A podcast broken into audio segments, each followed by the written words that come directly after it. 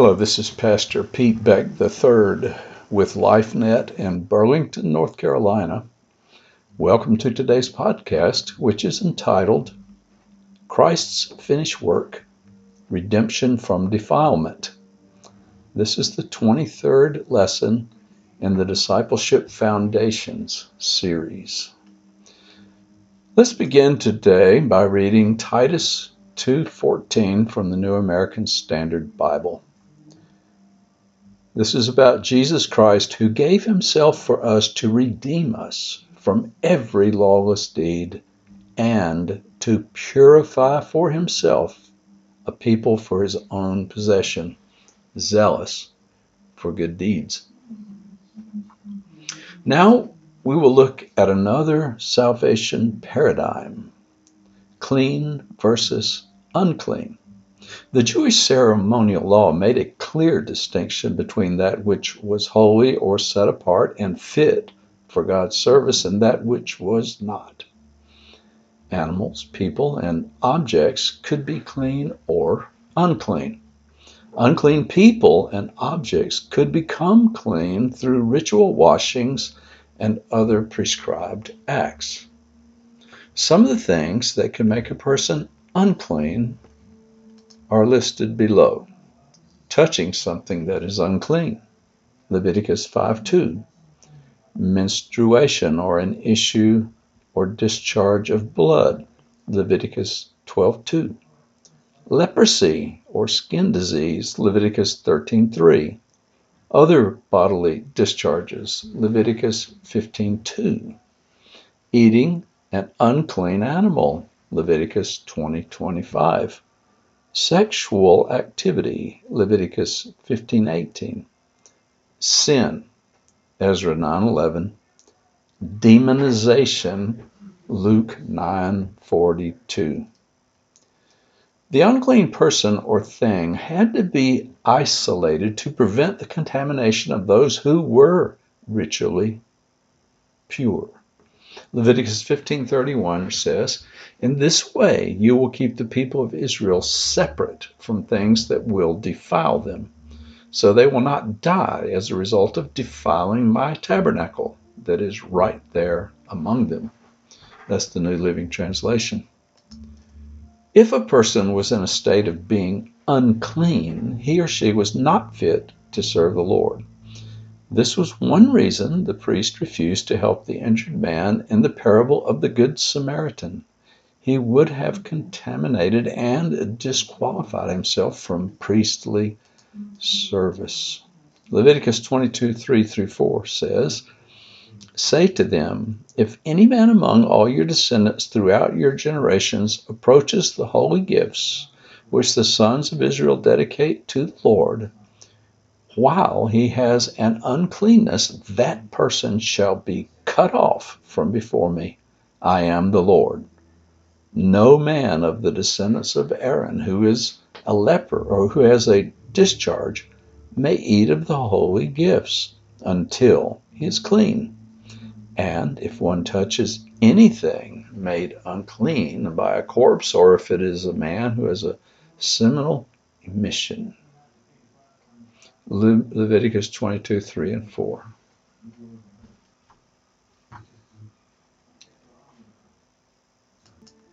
That is from the New American Standard Bible.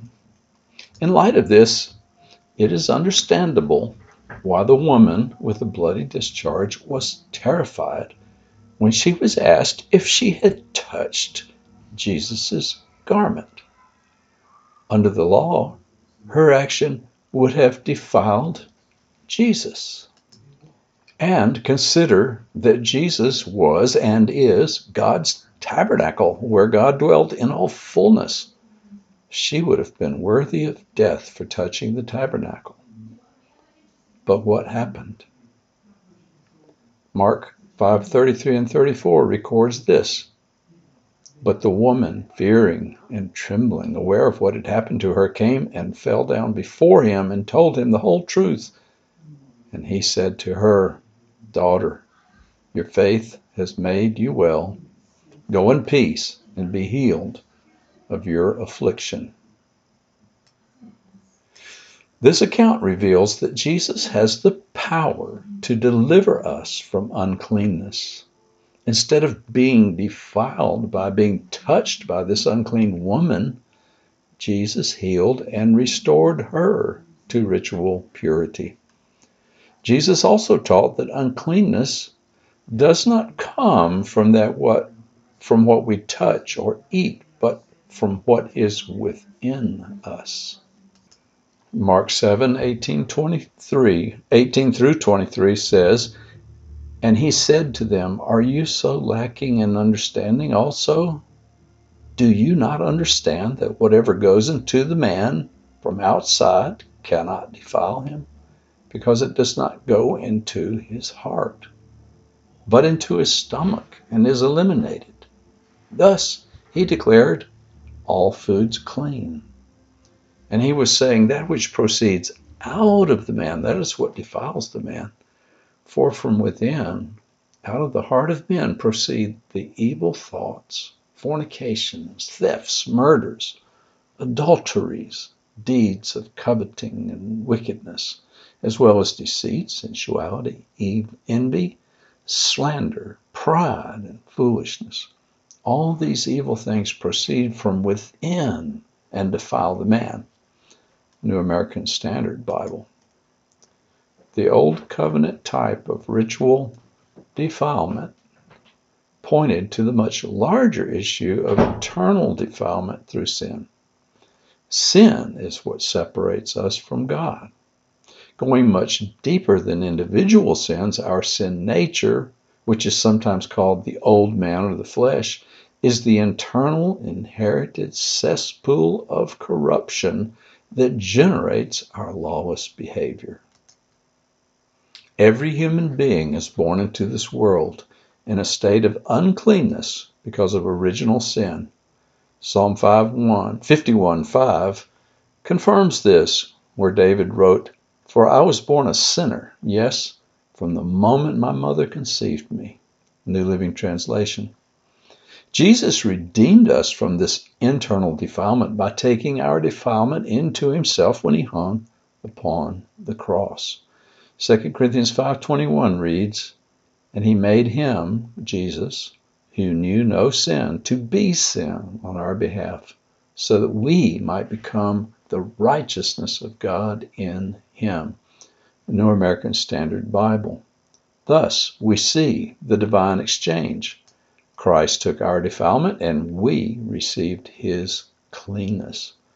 1 Corinthians 1 30 through 31 says, But by his doing you are in Christ Jesus, who became to us wisdom from God and righteousness and sanctification and redemption, so that just as it is written, let him who boasts boast in the Lord.